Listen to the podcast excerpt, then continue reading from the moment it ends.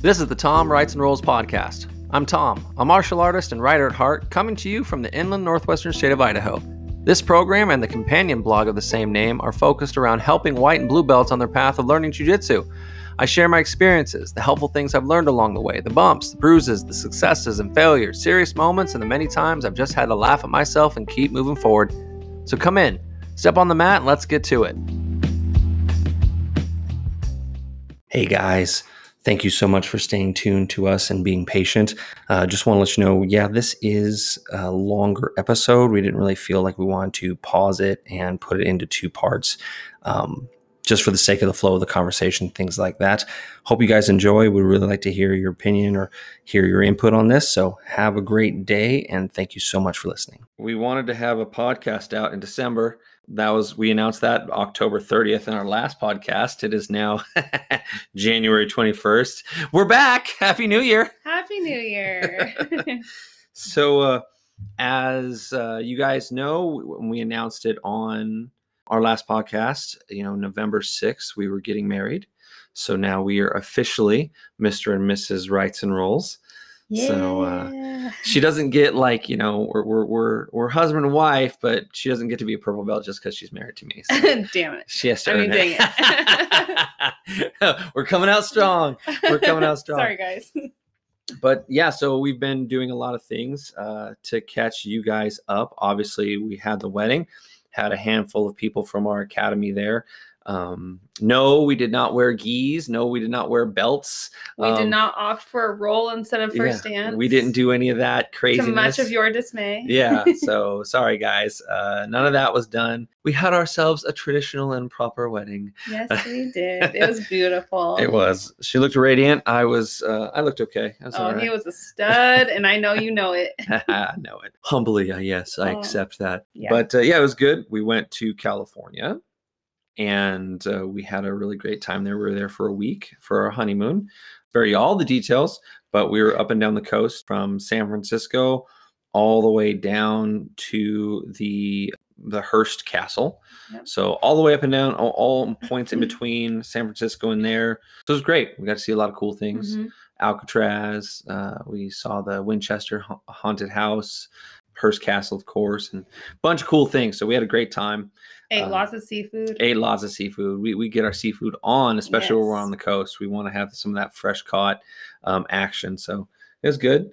Um, got back into the swing of things in December. Uh, we didn't get to train as much as we wanted to yeah. we got sick we got you know things like that plus then christmas we did get sick pretty bad it wasn't that um, we got bronchitis so we had a little cold and then it both uh, transformed bronchitis jen probably could have not gotten sick if she'd have kept her hands off me but she uh she seems to want to kiss me all the time so i guess i must be pretty hot and you know things like that I sure think so.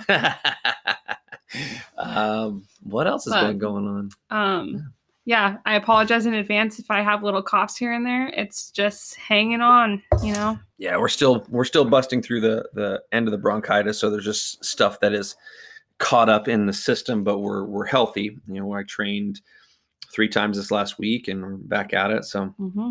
Just getting after the new year in the wonderful uh, first month of winter. We've had one full month of winter so far. This is the 21st so we've officially passed one month on winter time. For those of you who monitor the equinox and uh, you know things like that. So good times. Busy times. busy times. My I'm thankful to be through the holidays and everything now too. for sure. We had a lot going on ever since pretty much Halloween. yeah. Yeah ever since ever since our last podcast we've had everybody's had the big three holidays big four holidays halloween thanksgiving christmas new year's. Hmm what else has been going on? Uh, am i missing anything? We had our youngest son's birthday party last Mhm. weekend, so that was kind of the that always sneaks up on us after Christmas, being so close to Christmas. yep. And um yeah so now we're kind of like at the end of that whole grouping of tons of activities. Now Yeah. we can kind of move on with the normal day-to-day stuff again. Just breathe. Yeah feels great. Oh and back to jujitsu which feels great too. Oh man it's it's amazing. I'm only covered in bruises from head to toe but it's fine. Only. Only. Yeah this morning i was like looking i was like you got this massive bruise on you. Look at this thing.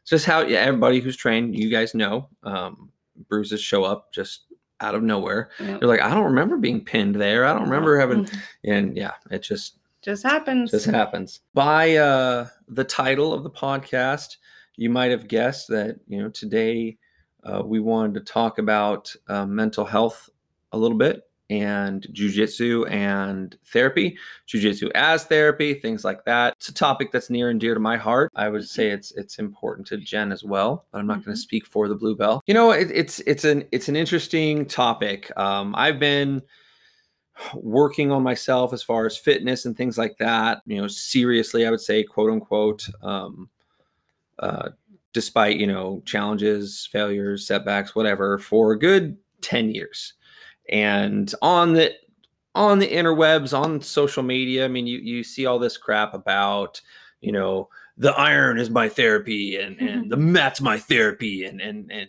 you know weightlifting saved my life or jujitsu saved my life and and stuff like that. And it's always like this macho bravado, whatever. And and now I'm not trying to dig on that because I was uh, doing a lot of the same things. Mhm. You know, for for many years, uh, when Jen first met me and stuff, I was lifting a lot. And so I would call it, you know, my therapy session. I'd be like, it's time for iron therapy. You know, I'd, I'd Mhm. put, you can look through my Instagram stuff if you're, if you're on my private channel and you'll see like, you know, things like that, you know, therapy session complete, you know, blah, blah, blah, blah, blah. Um, the iron understands, you know, things like that. The mat understands. And, and, uh, so I'm not trying to dig on that saying it's a bunch of crap. But what I wanted to talk about was I understand the sentiment, but I am of the opinion that it's usually not enough. Mhm. Um, having gone through certain things myself, and we'll talk about that here. Um, this is will be the first time that we really go into it. Um, I've I've given uh, some friends and things like that, and and those closer to me like the whole details, and a few people like the Reader's Digest bullet points of it. But we'll talk into you know my struggle, my mental breakdown, things like that that happened. But uh, up until that point, I had had a little bit of therapy, but didn't really you know go into it but there was really a cool i wanted to read this to you guys because it was a really cool quote and i kind of think it, it sums up it was just perfect timing uh, sums up what i was thinking along the lines of you know well is can jujitsu be therapy can the gym be therapy and uh, i stumbled across this guy on um, instagram because of another gentleman i follow and it said hard workouts and physical challenges are your comfort zone. That discomfort is no longer discomfort for you. I don't think you'll find the exit that you're searching for within the four walls of any gym or through the use of the body you've built. And he's talking about, and then he has a disclaimer at the bottom. And it says, This not, might not be for you, but it also might be. The degree to which you strongly disagree will probably inform that and in not the direction you might think. So be honest with yourself. After all, that's the most uncomfortable thing you can do sometimes.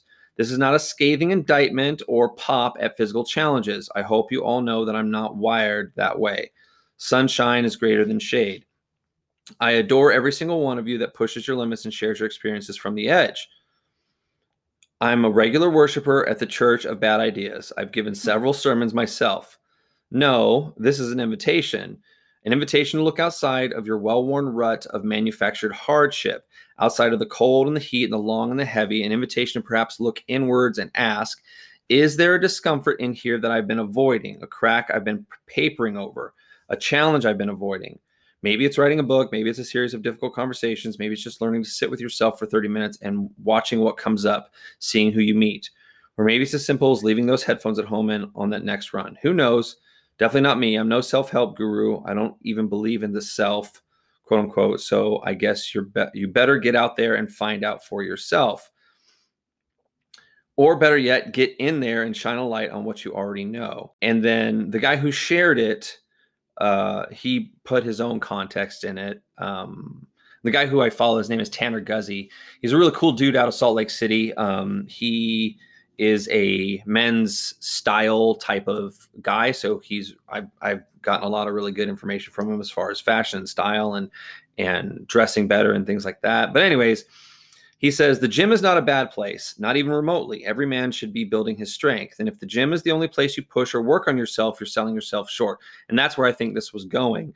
says, Don't hide behind the gym as the only hard thing you need to do or the only growth that matters. It is infinitely better than nothing, but it's not an end to itself. So, what I'm taking all that, my spin on this whole thing is that, you know, the gym or the dojo, um, the academy, those can be useful for dealing with hardship. Um, I've used them so many times. You know, I'm, I'm I've been struggling through something or whatnot, and you go train hard, you get that endorphin release, you Mm-hmm. get the the positive chemicals. Sometimes, and I've had I've told you this handful of times. You know, I will have moments of clarity Yeah. and aha moments because I get into a meditative like state while I'm training hard, and then the answer comes. So in a way, it, it feels very much like therapy. yeah. You can't outlift or outroll any sort of issue you're dealing with. Yeah. you Well, and it's like doing any kind of physical activity is good for your brain. Yeah. I mean, take jujitsu specifically, it's you have to use your brain. Obviously, it's a mm-hmm. very mental game. So it's like it's not going to work out issues, but it's like it's good for your body. It's Right. good for your brain. So it's kind of like it's like two different things. If you are dealing with relationship issues or if you're dealing with internal battles and things like that, it's not going to solve problems, but Right. it's going to help make your body more healthy. Well, it does. It, the the health thing is so crucial because I mean, if you're dealing with anxiety or if you're dealing with depression, um, or even a relationship issue or whatever, taking care of your health is so crucial to helping you get through those things, anyways. right. Because if your body's deteriorating and you start feeling like crap more, I mean, it's just a snowball Yeah. effect. Every bit of information worth its salt, especially regarding like mental health, says you need to be healthy. Like you need to work out, you need to go for walks, you need to like Mhm. Get work yourself hard, get sunshine, like you know, smile, uh, do certain things that help your body react in a positive way. Mhm. Um, but it's it's it's so much more. Like you have with with the gym, and that's how I think I, I'm trying to like dismantle how the gym or the academy or the dojo gets conflated with therapy Mhm. you know because i mean let's face it when we're in a roll we're very present in the moment like which is wonderful like anybody who's ever struggled with anything in their life and they've had a roll you know they just one roll and like all of that fades into the ether Mhm. because you're completely present with the fact that some person is trying to choke you Mhm. right now Yeah. all the other stuff, all the other what ifs, all the anxiety about whatever is gone. And it's a very, very present moment thing. But despite the aha moments, it might give you some short term clarity. Yeah. But I, I think, and that's just me and from also observing other people who've gone through things and being at the gym or being at the dojo or being at their academy, and then they're still struggling with the same things you know and i've proposed to people like have you thought about doing therapy? And there's there's a stigma about that and i don't want to like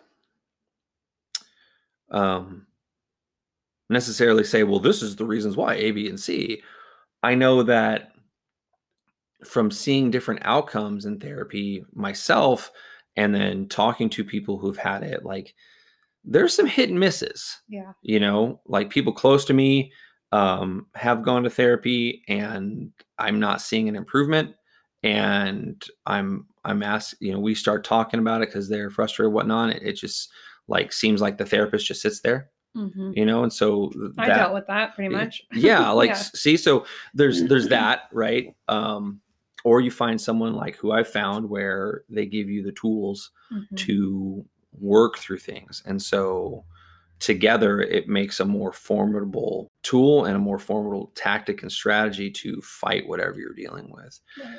So I guess we can go back into that in um, a few minutes.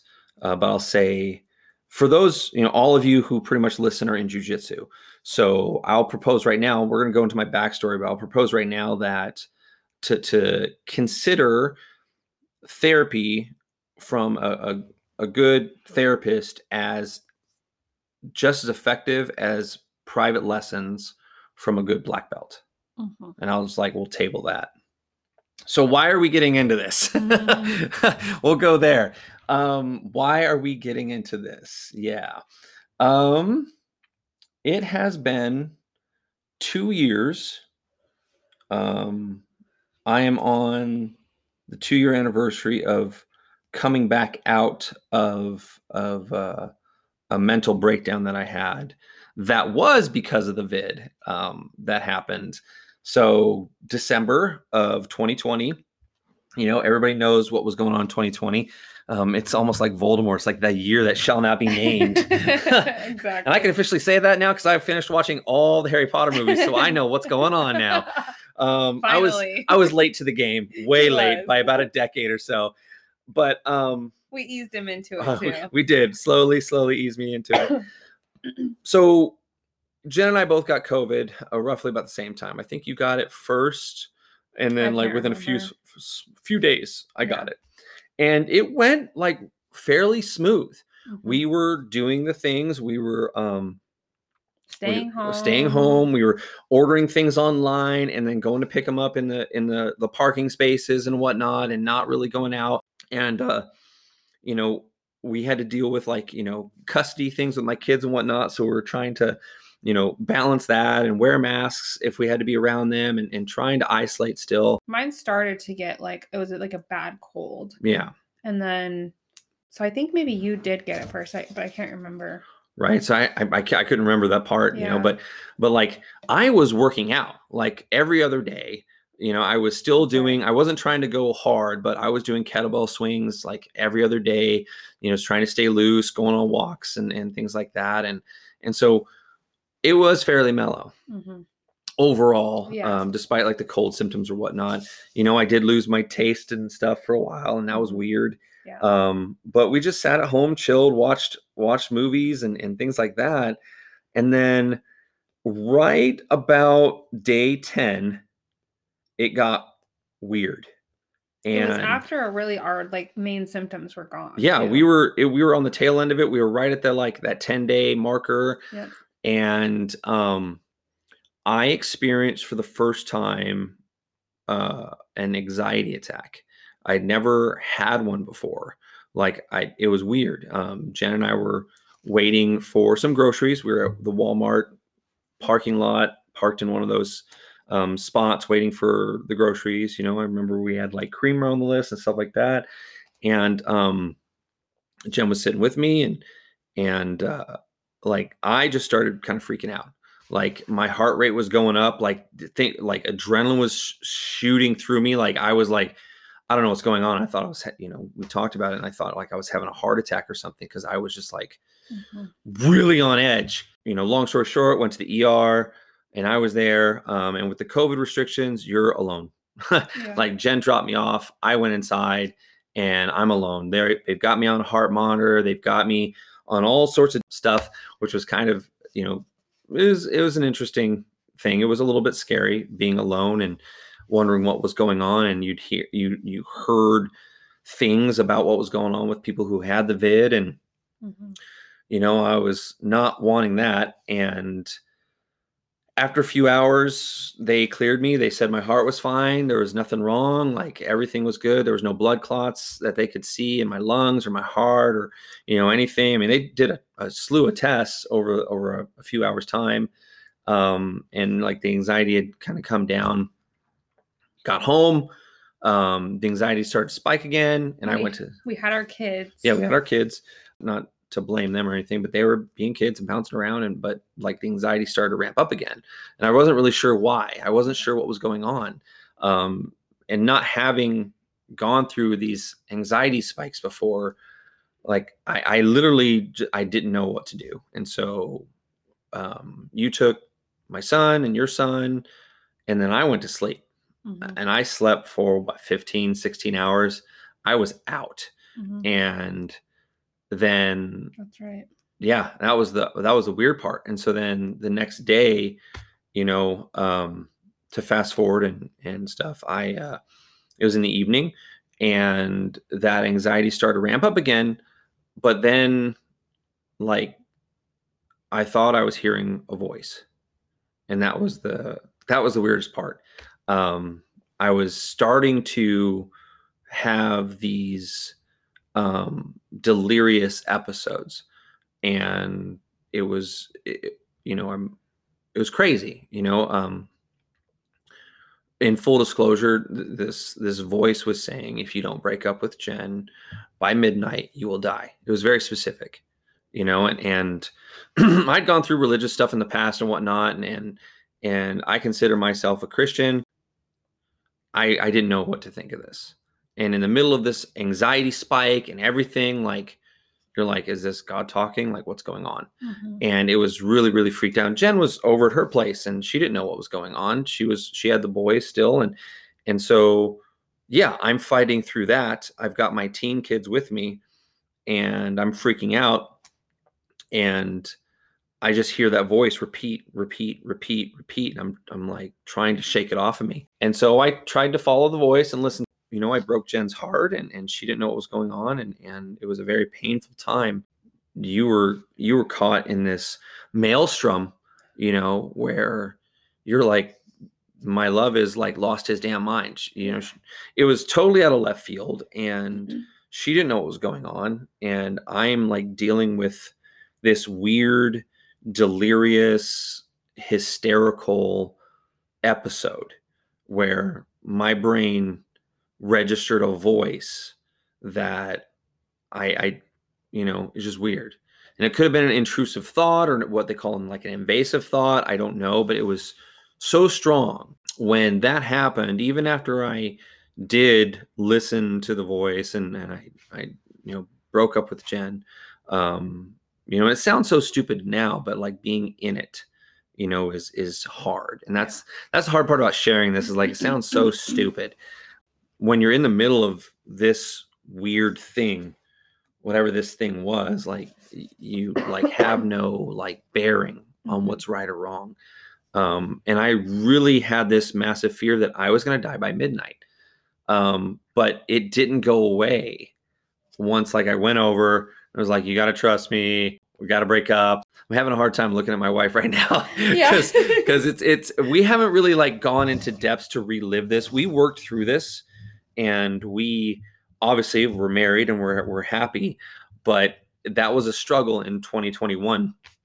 Um, the first few months, you know, repairing things and and and getting me into therapy and and trying to figure stuff out and and you know shaking off for about like two weeks, three weeks. I had to shake off that mm-hmm. experience because it yeah, was still it was through Christmas and everything. Yeah, it was the worst time. Yeah, because like it was right bought, before Christmas. We bought all of our gifts for yeah. our kids together. We yeah. were planning on Christmas together. Mm-hmm. It happened like it was like a week before Christmas. Yeah, and like we were we had to figure out how to get our gifts to our children, and yeah. like it was just just heartbreaking. Yeah, it's really hard to talk about. It is. It is, and that's that's why I wanted to like you know get this out to people about the seriousness of this you know because it was something that we didn't I, sh- I guess I should go without saying that we didn't plan on this happening yeah. right?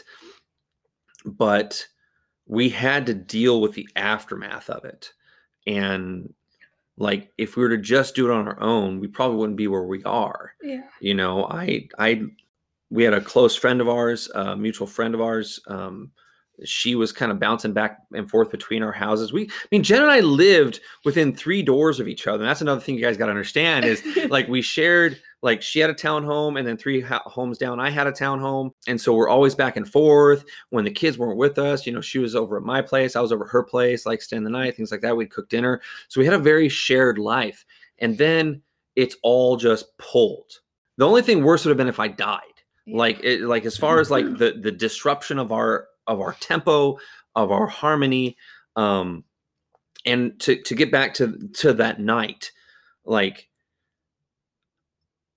I was still afraid, even after like I had you know broken up with her. I, I say that loosely, but I mean I was trying to fight my way through this weird ass experience that was happening. And I'm sorry, there's probably going to be a lot more cuss words today. So I'm sorry. I'm trying to control that. You know, I love my kids. I don't think they listen to this podcast. I mean, they're big on TikTok and whatnot, and, and TikTok makes people think that they're professionals on mental health and everything. so I try to, I mean, I say that cynically. Kids, if you're listening, you know I love you. But um, TikTok's bad. Get off of it. Uh, uh, so I was trying to like, okay, how can I explain this to them? And so I told him like, listen, I'm I'm having this really weird anxiety attack and I need you to check on me when I'm sleeping. Like I I I don't like I don't know if I can sleep, but I need your help because I was afraid that if I went to sleep I would die. And for about like the next 3 weeks like every time I woke up like I was like oh thank god I'm still alive. Like it was that bad where I I still coming out of it, you're just trying to shake off the memory and the experience of what you thought your brain was seeing or hearing and what you thought was going on and what you thought reality actually was. Mhm. And that's for me, like, well, I thought that was reality. And I thought, like, what the heck happened? And so we had to deal with the aftermath. Reaching out to a, a couple of friends, you know, I was like, okay, you know, I had gone to a therapist once before during the early times of um, my divorce just to kind of figure a few things out or right before before the divorce um, to my ex-wife and and that was you know a handful of years prior. So i was like all right maybe i should try this again. So i found a therapist and we started working through it it took me like i think i'll be going to him off and on it'll be two years in what february I think so. something like And that you also went to a medical doctor. yeah. So yeah, I went to a medical doctor at first because I could not sleep. Like I, it was, I was manic and kind of, I don't know if manic's the right word, but I was so high strung Mhm. that sleeping was terrible. I couldn't return to work because I was on vacation or I was on COVID. I was, I had the, the, the vid. And so, yeah, the HR assigned leave, Mhm. you know, for that Yeah, and then- like two weeks or something. two weeks. Yeah, they were like, you got to be gone for 10 business days or Yeah. something. So two full weeks. I was supposed to go back. I couldn't. I used up what sick time I had, and then I was out. I was out of vacation. I was out of sick time. I had completed one year of work, but they didn't have at the time short-term disability, things like that. And so I thought, you know, I was going to lose my job. I was scared. I couldn't.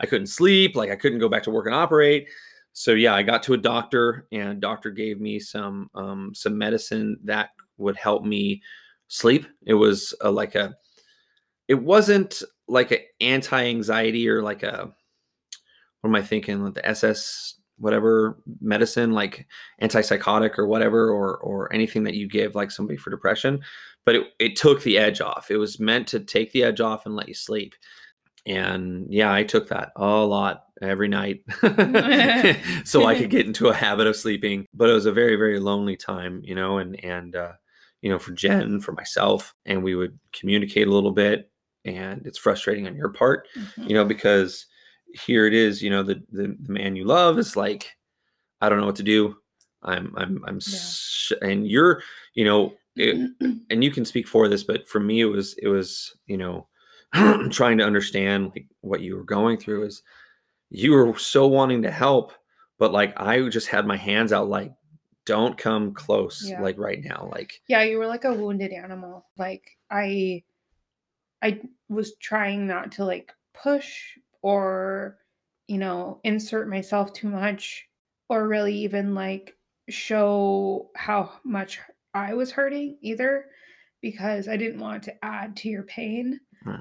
Because I knew that like you didn't like we were doing we were doing incredibly, Yeah. you know, incredibly well. And so I didn't want to you know, show you too much how much I was hurting because I knew that you were already dealing with so much. Yeah.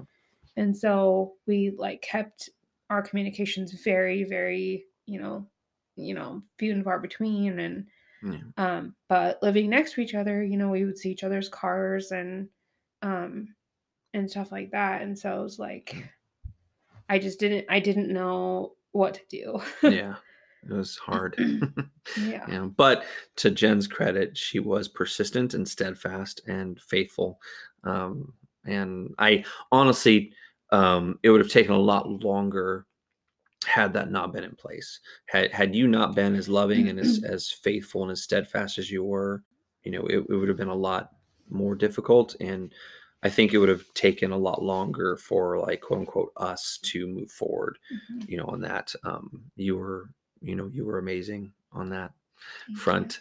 Um, I mean, doggedness to a point, but but like you were like, no, we've got something good. We're not letting this go. Like like we're gonna fight. So yeah, we we made made it through that um, slowly but surely, and and uh, you know, uh, I know I could I could tell you were holding back um, in a good way. Like you were trying to like not pressure. You weren't trying, but I could tell. Like I mean, you're not one to hide your feelings Mm-mm. you know, but you're not this like person who just like runs your mouth or whatnot as a loose cannon. But like I could tell you were, you know, you were angry, you were hurt, you know, you were confused.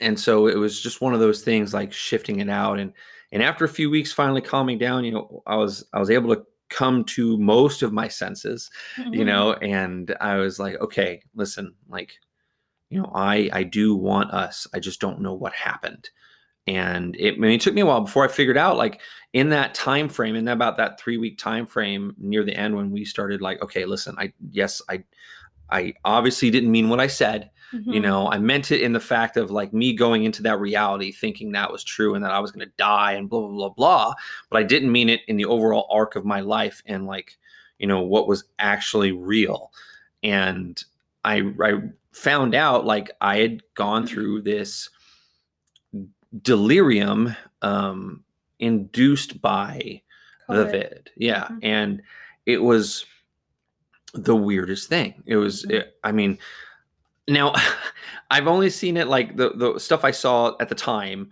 was all about older people like senior citizens and whatnot but when i was reading through it it made sense like what they were experiencing Mhm. like oh they were like hearing voices or they hallucinated or Mhm. whatnot well most of those people happen when they're in the hospital Mhm. um i've i've been known to draw the short straw when it comes to old people things um i uh i got shingles when i was like 32 and that does happen but i remember when i got it um it, but it's a rare thing i'm Yeah. i'm on the exception that proves the rule type of thing when i got shingles i'm looking at the doc i'm like you realize i'm 32 right? Can't be shingles. He's like nope it's shingles. You drew the short straw buddy. Welcome to you know and, and most times the senior citizens you know you're 60 or 70 when you get shingles or whatnot or 50 so i mean i was like okay. And since then i i now i haven't done I, i've i've detached from a lot of the the vid stuff but as i was working through my first year in that 2021 i did find later they were like yeah like people there was more reports coming out of people Mhm. experiencing these delirious episodes of whatever so, so it was all lumped together in this delirium thing so it made me feel kind of better yeah after it happened like i like you know far after it Mhm. happened like i when i would talk to people about it and you know people that are close to us and stuff they'd be like oh yeah i know somebody that that happened to and i know somebody that that Yeah. happened to at the time it just felt so um lonesome and that like Yeah. we are the only ones dealing with this stuff Yep. and there was like no guidance Yeah. as far as like anything we can do to help it or so it was just like literally going day by day trying to figure out you know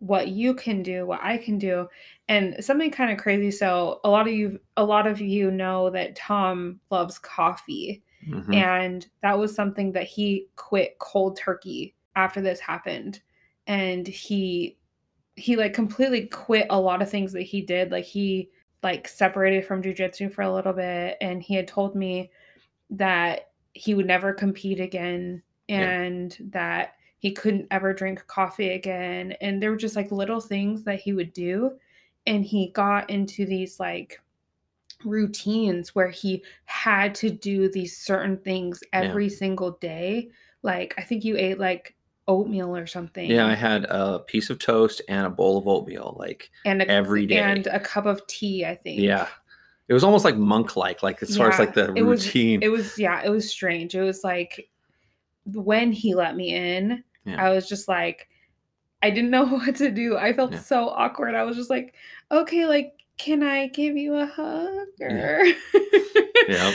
and as i remember a certain point it was a few weeks after it happened Yeah. like we had um you had invited your mom and stepdad over yeah. um, and me over to watch um, the show The Chosen Yeah.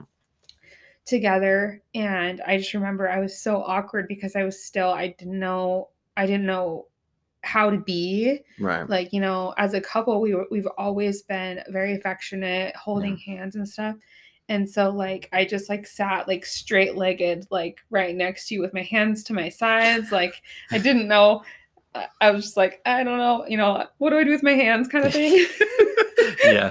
It was painful. yeah and um so it was very odd just to Yeah. see like how you did everything every single day Yeah.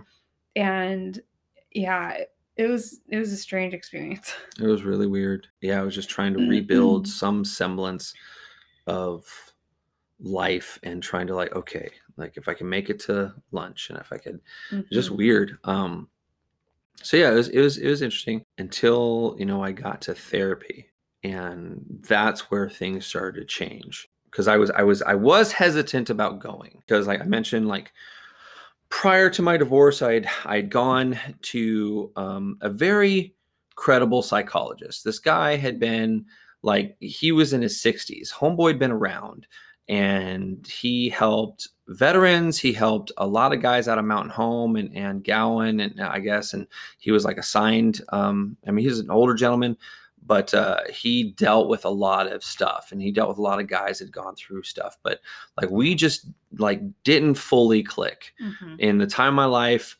that was more involuntary therapy than voluntary Mm. a lot of people were like you need to go to therapy you need to push and then first off like i would say like try not to push people into therapy Mhm. like that makes people automatically think that like they're the ones that have a problem and that gets stigmatized because it's like well shoot you need therapy maybe i'm mentally unstable or whatnot and so that's why i say consider the private lesson thing from the beginning. But um and we'll get into that analogy later. And i know i described it to my mom i think to jess our friend and i was trying to like describe how i felt what had happened. And the description was like my brain was like one of those large trains that we see here in the Pacific Northwest. Um, anybody who is in a Western state, um, you know, knows these long trains, mile, two mile long, quite literally 50 car trains or more that you you're at a you're at a crossing that's not a bridge. You're waiting for a hot minute before that thing passes by Mhm. So that was my brain like i had all the stuff i needed and then there's a ton of baggage ton of baggage like tons of cars tons of baggage tons of stuff that i'm just carrying around if you imagine one of those freight trains cruising and then them stopping on a dime like the front engine just right there just immediate stop Mhm. um, everything derails. Like the inertia of that train, the physics of it would just carry everything forward. And that's kind of what it felt like happened to me when I had that breakdown was that that interaction, that delirium stopped everything on a dime. And a lot of stuff that I had been carrying, a lot of the stuff that I hadn't dealt with or like from my past and and and just like struggles that I thought I dealt with through the gym or through jujitsu, like all of it, the wreckage was all over the tracks. It was just there in its ugly glory. And I'm like, ah, explicitive, explicitive, explicitive, like mother explicitive, son of an explicitive, it's just like all this, like, like, you know, so that's kind of like the description I had given. And that's kind of how, you know, I went to therapy. I'm like, this is this is kind of what happened. You know, I, I I tried to explain it the best I could to him, and I was like, this is what happened. I don't know why it happened. Um, I believe, based on what I'm seeing, like it was induced delirium, you know, COVID induced delirium. And he's like, what do you want to do? you know, what do you want to do? And I'm like, well, I want to sift my way out of this.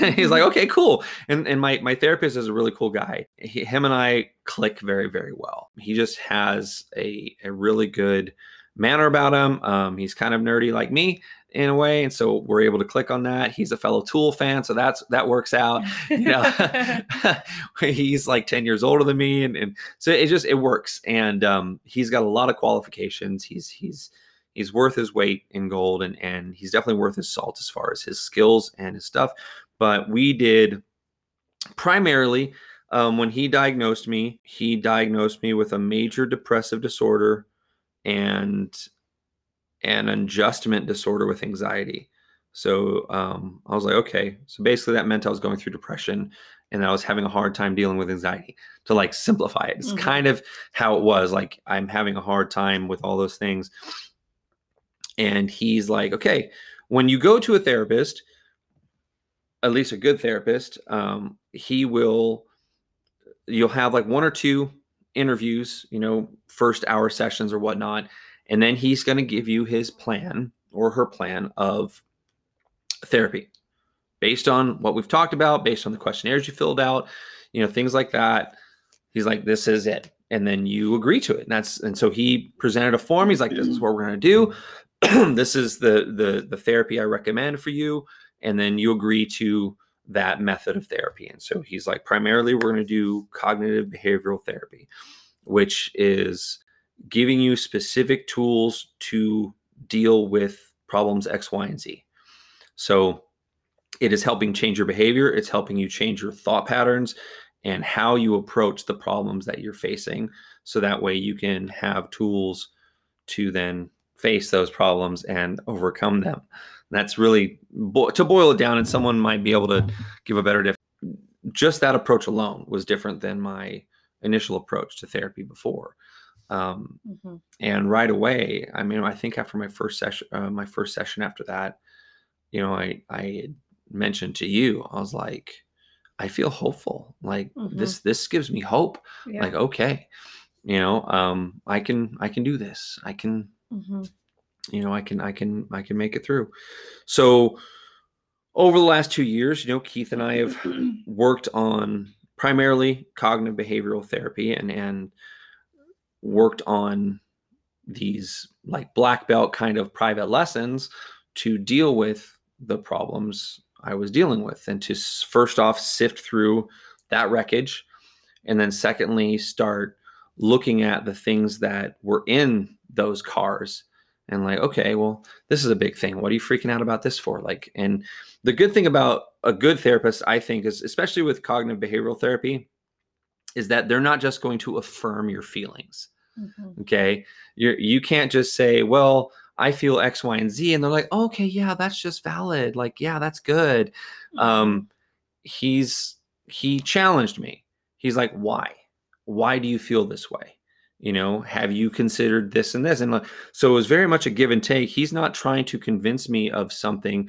He's trying to help me face the irrational thoughts i have and see if there's a flaw in my thinking if there is like okay maybe i'm approaching this wrong um, okay like why am i so afraid of this or why you know so it's it's socratic kind of in a way where you're just asking a lot of why questions but it's not just him sitting there. And I think that's the where some therapists, you know, give that thing a bad rap and get mm-hmm. a stigma from it. You know, like I said, how does that make you feel? Yeah, and just use that line, and that's it. Yeah. Or, or, just like, oh, that's interesting, and then there's nothing. Mm-hmm. There's no diagnosis. There's no like, okay, this is your plan of therapy. here's therapy. Some tools. Here's yeah. some books to read. Here's some, yeah. Exactly, and that's that's the hard part about it. But him, he was opposite. So, you know, bringing it back to the private lessons thing, you know, when you're and, and therapy doesn't have to be because you're having a mental breakdown because you had a delirious episode. Um, you know, I explained it to a friend of mine who was having some relationship issues, and I was like, "Look, think of it this way. Like, I was like, I'm not going to tell you to get therapy, but you might want to consider it." And this is why. I was like, I was like, when we are having problems, say with De guard, mm-hmm. and everybody, he's jujitsu guy, so he understands. Like, so, and we're trying to, you know, do a sweep from De La Riva, we're just trying to maintain De La guard and keep the person off balance, but your De La Riva guard keeps getting passed. Like your De La Riva guard is dog squat. Get a private lesson. You go to your professor, say, hey, professor, I'm really struggling with De La Riva. I would like to schedule a private lesson. And then your professor's like, cool, let's do that. And then you schedule an hour or two hours and you start working through that and you get, oh, okay, so if this guy does this and, and he starts pushing my far leg away, okay, then I can adjust here and you can. So then, oh, okay, I see where, where you're going with that. And, and he starts showing you a, B, C, D, and you start drilling those things. And then the next time you roll and you come across that situation, the guy reacts the way you train. You're like, oh, okay, I'm going to react this way. Mm-hmm. And so that's how I like to equate therapy and, and how I like to use an, an analogy in the jujitsu side of things for mm-hmm. therapy. It to me, it's very much that, you know. So when it comes to if you're having relationship problems, for example, that's why I was going with him. I was like, so you just go if if that's something you want to do you just go and you say i'm having a problem with x y and z like i don't want to end up at z but every time me and my significant other start like fighting we end up z mm-hmm. and i want to get to b but like i can't i don't know why it always ends up going down this road and i need to i need to find out what i need to do you know, to mm-hmm. to do that. And then, you know, significant other, they they have a, you know, they have their own guilt in that piece. So they need to work on mm-hmm. Mm-hmm. themselves too, because we've been there. We know that, yeah. you know, in the past, if we're like, okay, we've got to, we don't want to go there. We don't want to go to Z. We want to, our, our objective is B. So we've got to find out different ways. So it's the same thing. And you can take that for anything. And, and therapy is, it can be a good tool. You don't have to do it long term like I have, you know. And we've gotten to the point now where where Keith and I we meet every two weeks or once a month, you know, just depending on what's going mm-hmm. on and, and my schedule and short staffness or whatnot with work. And but it's very much that. It's you know very much like if I was having constant privates with with Shane, mm-hmm. you know, and you know, we're like, well, okay, I'm, my game and my understanding is to a point where I don't need to have a private lesson every week. You know, let's do every other week or once a month. Mm-hmm. And then I come back and I'm like, Shane's like, cool. What do you, you know, saying we were doing private lessons. He's like, what do you, what are you seeing in your rolls now? It's like, well, uh, you know, De La Riva's working. You know, my X guard game is working. Um, I don't know why, but for some reason I'm losing half guard although I used to be really good at half guard mm-hmm. and like people are getting, passing me. I know they're getting better, but like, okay, we need to work on my half guard again because I'm seeing that slack. It's the same thing with, with therapy. Mm-hmm. Then I just check in with Keith. I'm like, well, things have been going good here. Things have been going good here. You know, this area has been bugging me. And so I want to find a way to work on that area. That's like the best way I can really describe like how therapy helps. Um, I hope that makes sense. I don't know if it's making sense. Yeah, no, totally. I know I'm dominating the conversation. It's supposed to be like a two way conversation. no, this has been awesome. Like you've really been like opening up to something very personal. So yeah. Kind of just giving you your space and adding mm-hms and, and yes. Giving my space. I am being brave. You're I'm being sharing so... my truth. this is my truth.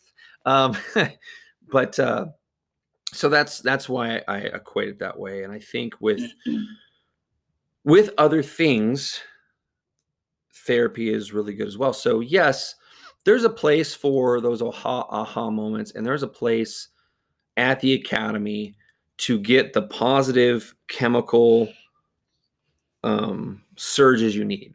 Mm-hmm. You know, the, the serotonin, the endorphins, like those things after a really hard roll or really solid positive training session, we need those things, yeah. right? When we're present and mindful in the moment and rolling, and maybe something clicks afterwards because you're just depleted, you're not thinking of everything, and a solution comes. We need that. Yeah. But sometimes, guys, that's just not enough. Mm-hmm. And when it's not enough, I would caution like not to put those things off, like find another way. And sometimes therapy, quote unquote, could be just loose. Like a lot of people are very cut off nowadays with social media and everything like that, despite us being so connected mm-hmm. in this world of connectivity that they don't really talk to like a good friend who like would give good advice you know they don't they don't start there at least and get another person's opinion you know you might not need therapy but you need to talk these things out you know and then decide okay maybe i should go to a professional who deals with these things you know mm-hmm. whether it be raising children issues or whether it be marital issues or relationship issues or or something like okay you know i got to deal with this. It's not working. Just talking with my buddies it's not working just training like it's come to a point where i can't like i can't just carry this on my shoulder and just soldier on i mean you can but I don't recommend it if if eventually you might have a mental breakdown because you got COVID. yeah, right. Something might happen that's out of your control, man. Um, and and leaving the politics aside from the vid, like I mean that that's what happened. Like to me, that was that was the breaking thing. Mm-hmm. Um, so take it for what it is. But you've, I mean, you've had some good experiences with therapy too. And and mm-hmm. and Jen, and she you can talk more about this in a second. Um, I'll I'll give you the mic. But like Jen wasn't like, you know, Jen was more of like a touching base, like every other, you know, when when needed type of private lesson. It wasn't like a dedicated time yeah. type of thing. So like she would go, you know, two or three weeks, you know, having her, you know, quote unquote private lesson, mm-hmm. and then that'd be it. And then she'd so why don't you talk about that like how you approached your therapy and mm-hmm. what it did for you? Yeah. So um my therapy um i did mine online through um i believe i used betterhelp um because it was something that actually well i should i should back up. I've i've done it a couple different ways actually. So my company uh, my employer at the time had i can't remember what they call it now. Is it EAP? Yeah, the employee employee assistance program. Yeah. So um that is provided at no cost for employees dealing with specific um, issues that they need to speak to a therapist about. So um, I did that for um, a, a, handful of sessions to get me through some stuff that I was dealing with with family, and um, so I did that, and I I really liked the therapist and stuff and I felt like we I felt like I I was already doing things and dealing emotionally with with things that I just kind of needed somebody to bounce ideas off of mm. and to give me like resources and, and stuff to, you know, further that. Um, because I personally am not I don't like to like offload on, you know, a lot of my friends and stuff. So I don't talk to people a lot about like things I'm dealing with. And so this particular instance was um, with regarding my brother, who I had lived with at the time. Um, and I I didn't even go into detail with you very often about things I was mm-hmm. dealing with. Um, I internalized everything a lot and just kept thinking maybe I was the one that like had too high of expectations and I was sort of like gaslighting myself and just kind of being like, you're being a baby, like stop letting this bother you. And I was yeah. like, you know, I, I thought that I needed to have this like mental strength that is sort of unattainable. I was just like, I kept everything inside and I just kept pushing through, pushing through. And and then I spoke to a therapist and she gave me some tools and then I was like, okay, you know, I feel really good about this. And yeah you know, putting boundaries in place and, you know, that kind of stuff. Yeah. So I I did that for, you know, handful of sessions and not to go too in detail, but you know, combining families, mm-hmm. um, you know, all coming into one household and dealing with the the changes that come with that. Yeah. That was something that I just needed to speak with somebody about and try to figure out things that work Mm-hmm. And the particular therapist I spoke to this time, um, we spoke on the phone, and she um, was also a mother, and she also had a blended family, and so um, those kinds of things, like we were able to like she was able to speak from her her background and stuff like mm-hmm. that, and um, so I you know felt like I was able to deal with some things and yeah. and then I felt good about it, and so I um, I felt like I didn't need any more, like you said, private lessons. So I love that analogy, the private lesson thing, where you're like, there's a specific issue that I need to work out. And then there's other things that if you like you're doing long-term therapy where you're dealing with things from, you know, your whole your whole life, you're trying to get things sort of in order Yeah. rather than like just specific instances. And you I know that you do that with your therapist as well. Like as things come up, you deal with them. But so I think I really love that you can speak with therapists for different reasons. Yeah.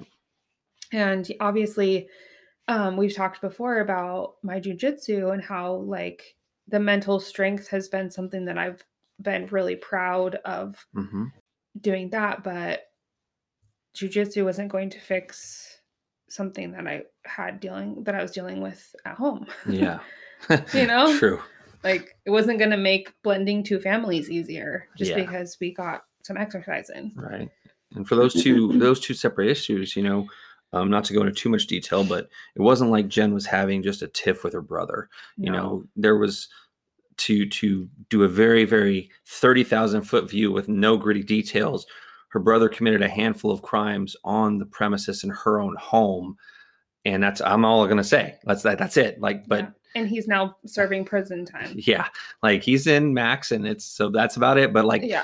and then with the blended families like we've got from you know her son the youngest plus my four you know i've got a 20 year old who's now on her own 17 year old she's going to be turning 18 soon um, and then my 15 year old and then my 10 year old so like there it's it's was it's a a, big blend. blend. yeah it's it's not you know for anybody who has tried to blend a family you know uh, from prior marriages and bringing it together there's challenges Mhm. and um, so yeah just to you know pepper those things in it was like that but i, I loved um, what you said about the the mental strength thing that developing that in jujitsu and i want to go into that i think what you said though about developing mental strength is so good and i love um, I, I know we've mentioned it a little bit before but I think it's worth going back into again, especially with your experience in jujitsu.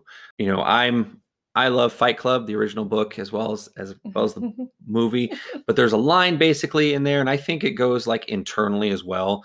But there's a line like the first week or two that a guy's in Fight Club, his face is hamburger meat, and you know, but like after like a month or two, he looks like he's chiseled out of rock. Um, and I used that in one of my white belt posts, like once I was like uh like nearing my blue belt i think and, and because i was reflecting on that inner strength because it develops that like someone who's never done this before Mhm. you know i'd never done jujitsu before you never done and so Mhm. you feel like you know i i, I don't want to project on anybody or anything but you you you see so much. You see like this plethora of this massive art and there's so much that you don't know and you feel kind of small. Yeah. but there is this inner strength that develops and you can kind of see it in people strengthening this like iron like energy where they're not hard in a bad way but they're Mhm. they're like they're strong they they they've found something inside they have Mhm. battled something Mhm. and they're there and when you started training you know um you know it wasn't all sunshine and roses No, You definitely know, not. um, we, believe it or not, uh, the future Mr. and Mrs. Rights and Rolls could not roll together no. and barely train together, you know, because it was bringing up things with you. Mhm. And and that's not a blaming thing. That's just it was bringing stuff up. And I'll let you go from there on that. Yeah. So there was a couple of things going on, you know, in our training together. Um, we had spoken before about how I kind of had a panic moment, you know, Mhm. when rolling, and it triggered something in me that I didn't know I had. Yeah. and so I, yeah, I, I kind of freaked out a little bit, and um, our professor had to calm me down and Yeah. so that happened and it didn't just happen with you it happened one other time Yeah. um and this it wasn't a small issue it was a Mm-mm. big issue and i was sobbing Yeah. and like Middle of the roll, and I I look down because I'm like help, letting you work, you know, being mounted, and, yeah and you're I- like in tears and like collapsing. I'm like, it's okay. yeah You know, I'm kind of covering her. I'm like this big bear over her. I'm like, it's all right. You're safe. Yeah. just breathe, you know. And then we had like Shane pulls her aside. And Yeah. So, anyways, go ahead. Yeah, so I don't know what to say or what to ask for. Yeah. Um I think now if like I was really struggling with that, I probably would just schedule a private lesson and just like deal with it and work through it. However, I didn't do that, but I did work really hard in that position and Professor Shane helped me so much just figuring out how to survive in that position. Now, it's like the position that I feel probably most comfortable in as far as like defending. Yeah. Um, like I know how to get myself out of there. Like I've done it a ton with like way bigger guys. Yeah. Like so that's something that's comforting to me and it's like an inner strength where I, I have the confidence mm-hmm. to get to where I need to be. I know I know how to frame up. I know how to, you know, keep the weight on my side if I need to. Like if I can't if I can't bridge enough to like get them off of me altogether, I can switch over to my hip, have all the weight on my hip because then I know that I can breathe. Right. um, we know that if you're thinking about breathing, you can breathe. Yeah. Um, if you can't breathe, you can't think about it. Yes. and you start dying. yeah. Um, You know what's funny? I'm gonna interrupt you here real quick. Um, to, to all the white belts out there, she knows how to hip escape really well, and that's what gets her on our side. So Mhm. maybe learn how to hip escape better. yeah. Just saying. Hint, hint, hint. Little plug there. Yeah, that's right. Learn the the basics. like learn, learn the basics, man. I tell you what. I'm not just speaking of my, like it's it's like one of those memes. Like some of you don't know how to hip escape, and it shows. Like it's kind of like that. Anyways, go ahead. yeah. So um so anyway, yeah. So as far as that goes, I was able to do to do that. But over the last like so I had taken some time I had taken about a year off of jujitsu while I was dealing with, you know, custody and all this stuff. Um, but in coming back, you know, I think I've been back for nine-ish months now, I think. Something yeah, like for that a while. yeah. Yeah. Um, but like in that time, like you and I slowly started to work together again.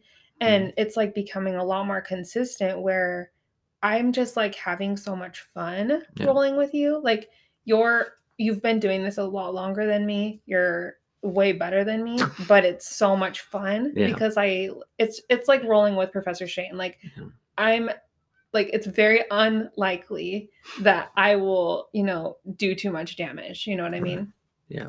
But You don't have Like- to worry about me spazzing out on you and yeah. doing stupid stuff. And that's the hardest part. Like not trying to dig on y'all white belts and stuff, but it's hard rolling with you guys sometimes because yeah, spaz Yeah. out or, you know, but like it's fun because when I do get advantages on you and stuff, Right. I'm like, hell yeah. Yup. And I can be like proud of it. But it's also really fun, like to go back and forth, you know. And even when we're like flow rolling a little bit more, or there are times where we can get really crazy and like just, you know, go after it. but same thing goes with drilling. Like, I think before I, and we've talked about this before, ego is a thing. Yeah. Like, I had a hard time like letting go the fact that like you do know more than me. And um now I just try to take it in stride like I know you're just trying to help. And I appreciate the criticism because I know you're not criticizing me. I shouldn't say that. I I can't think of the word that Or coaching, we'll say coaching. yeah like coaching and helping to improve like what i'm doing. Yeah. um so that's been really fun um as far as like training together. But mental strength for other aspects too of of training it's like it it just creates this mental toughness Yeah. toughness like for me i mean i'm all, almost always the only female on the mats Yeah. and so i'm kind of putting myself out there every single night Yeah. that we train and that is something that is um, really important to me that like i i continue on because while i am a pretty outgoing person like I, i'm a pretty friendly person i can talk to pretty much everybody so i'm not shy in that way Right. like we talked about before jujitsu it's a close contact sport you know rolling with guys it, uh, it's not not to say that i'm not i'm not making it like a sexual thing i mean being roughed up for lack Yeah. of a better word by other men Yeah. it, it can be very intimidating. Wait, jujitsu is not a gentle art? I mean, they try to say it is, but like Just saying. it's uh Yeah. yeah. But yeah, getting roughed up, having, I mean, you're getting your collar dragged on, you know, you're, you're getting pulled on. Like things are Mhm. not just like, do you mind moving to this position? Like, yeah, yeah, exactly. Yeah. Yeah. we're not they they call it uh what are they? It's a something yoga. involuntary yoga. Yeah. But yeah, so you're in close contact, you're I'm consistently the smallest one. And so I'm I put myself out there every single night and I have to push through that. Yeah. And so that's another part of and so like I always like get this like weird feeling inside me when I'm like nobody's to pick me to be their partner. it's so stupid, Yeah. but like I think about that all the time and so I have kind of come out of my shell and just been the first one to move and be like will you be my partner? Yeah, absolutely. You're good at that. And we uh we do take advantage of uh when we're we get to train together usually every other week. And so when when we're when we're at the academy at the dojo, um the same times usually we train with each other because that's the only time we do. To circle, you know, back to things, it, it does. It really develops mental strength and showing up day in and day out, it does. And so I would say that jujitsu, the gym, you know, whatever you're choosing is it's therapeutic. Yes. It's not therapy. And there's a difference. You need to understand that difference.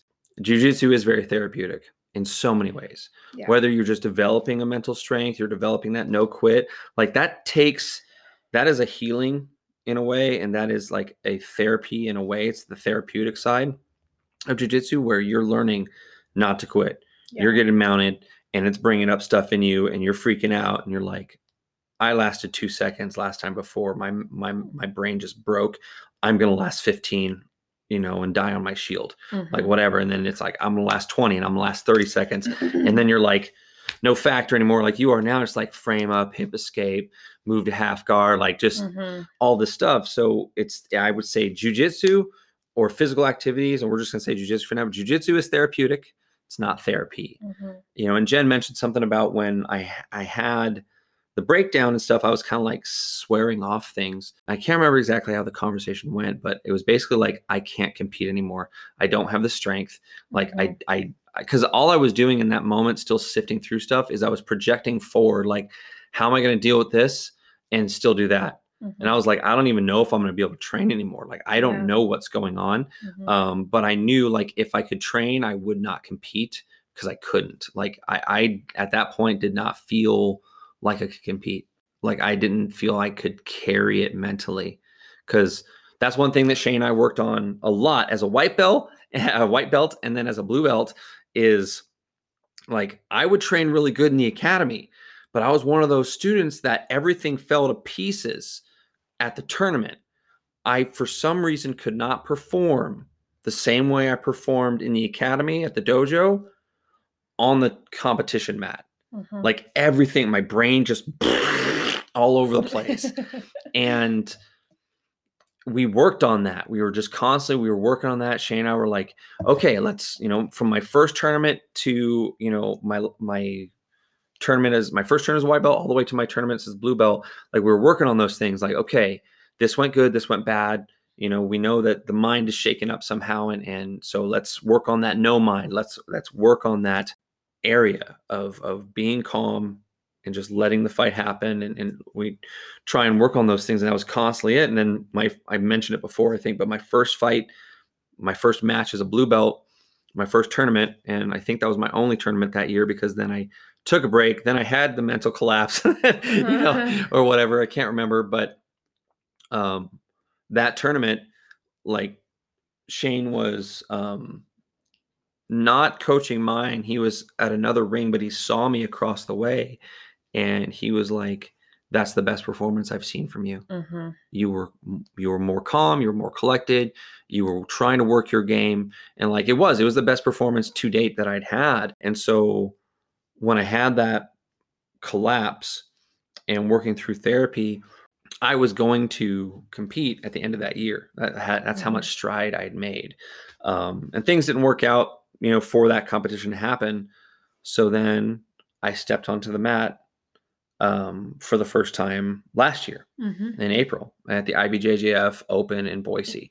so like, what a way to like step on and, and see it. But that Mhm. was a big deal for both of us. Yeah. Um, you know, Jen was there, um, and I was dealing with a lot. Like mentally, I was trying to rein the horses in. They were all over the stable, just. I mean, there's motions flying. I'm trying to stay calm because this is my first time back. yeah. You know, like I had been a purple belt at the time, a year, a year and a few months, because at the end of this month, it'll be two years that I got my purple. And that was a hard thing too, is when Shane promoted me, I had just got back into training a few weeks because it I had COVID, so I'd been gone like a month. Mhm. You know, I'd been a blue belt for almost two years, and you know, we're both there. And Mhm. you know it's a seminar and we're promoting people i knew people were getting promoted you know and there was no way like i had no inclination i was going to get purple and i felt 100% that i did not deserve it. I didn't feel like i deserved to be there. I like that full year like training like was me like trying to prove to myself that i i belonged in the purple belts. Mhm. you know shane saw it in me and shane believed like and thank you for that shane but like like i had just gone through that train wreck and then i got purple. I was like no way. Like what? Like i mean it was hard like going home like i was having a like i was processing it like i was kind of emotional because like i just had like the last month and a half of just dealing with this thing um and so going to that first tournament you know a year and a few months later uh, was a big deal you Mhm. know uh, i remember you coming up to me and looking at me and you could just see in my eyes oh, like yeah. like i, was am like, oh, battling God. here I yeah like, he really needs hugs and kisses from me before he gets on the, the competition mat.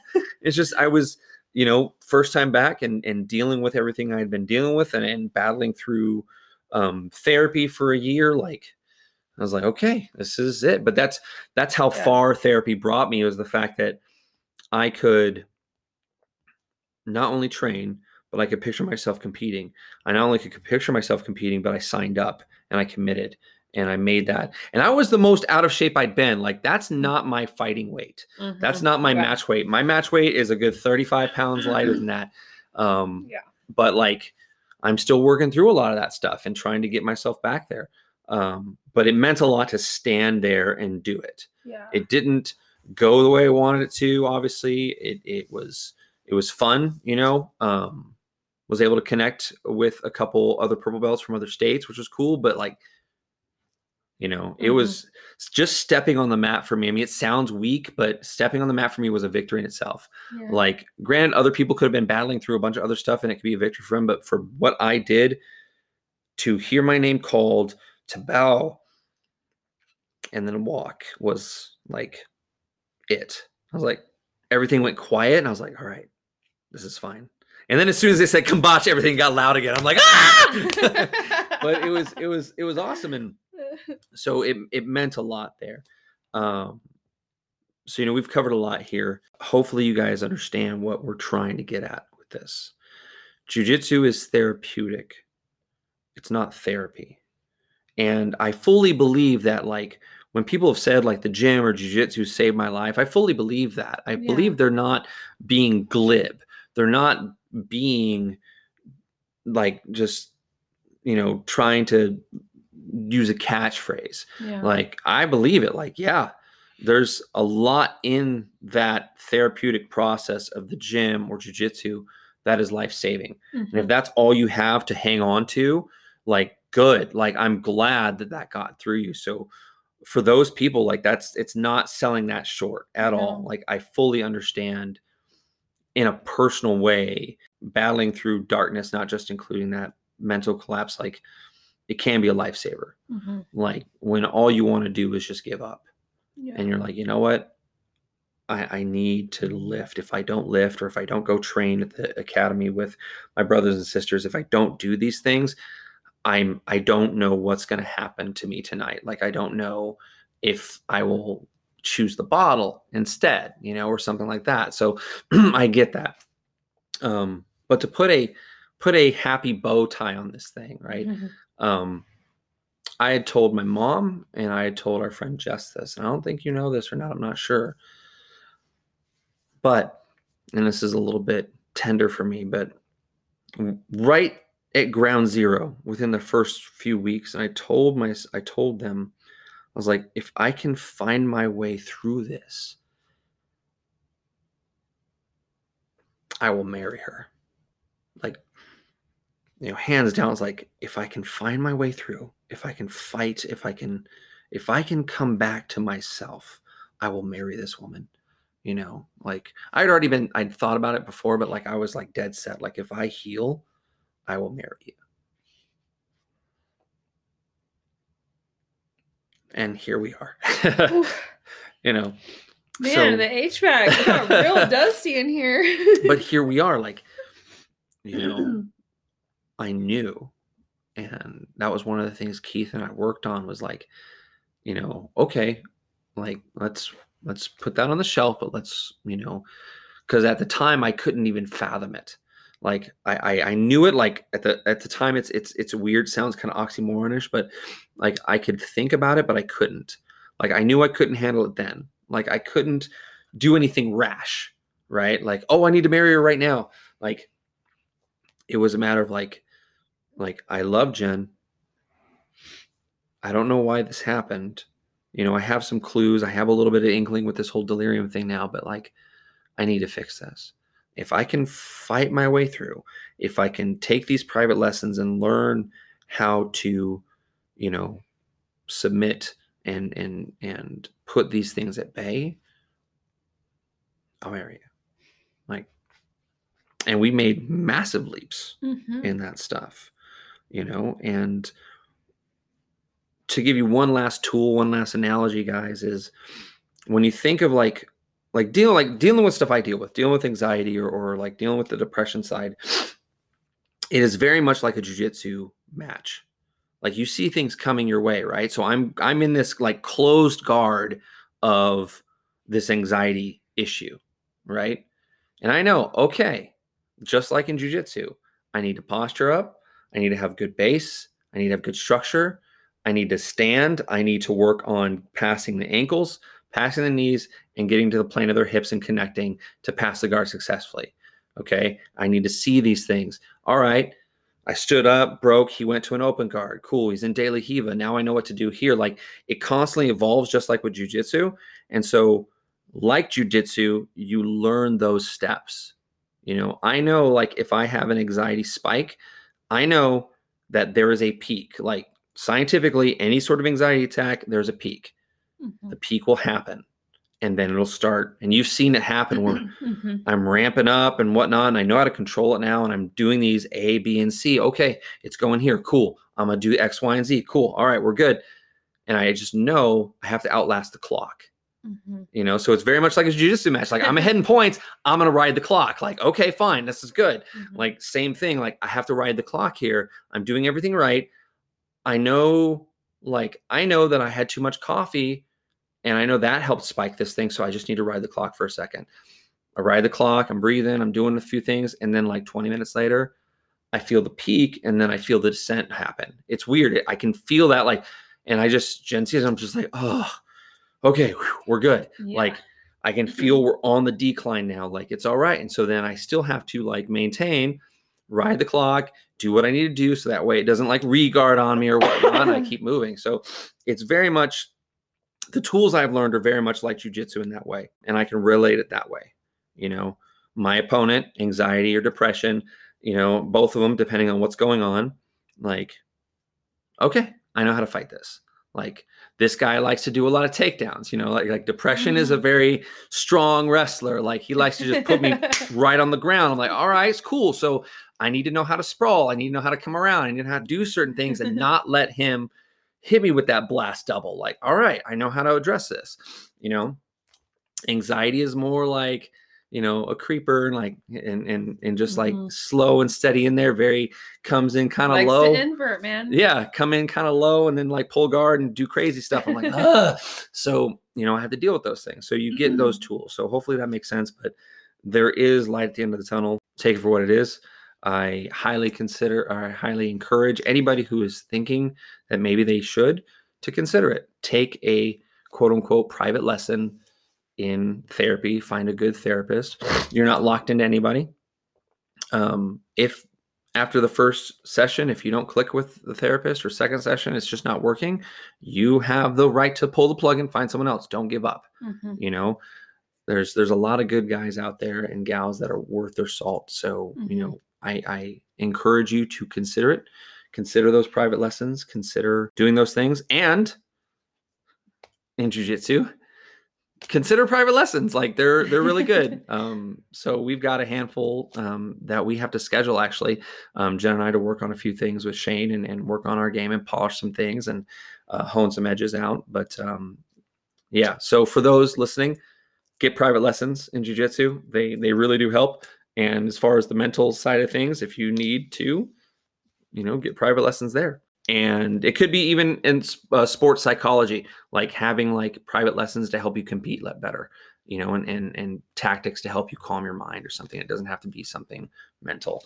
Um anyways i'm rambling. Jen is there anything else you want to say? This has been a long podcast probably almost an hour and a half by the time we're done editing this maybe a little bit less than that. Yeah. Um i don't think i have anything else to add but i just want to thank you for um, being open and honest um, with mm-hmm. everything that you've dealt with. And thank you for fighting. My pleasure. I'm I'm glad to have fought as well. So, um, well, guys, uh, hope you've gotten something from this.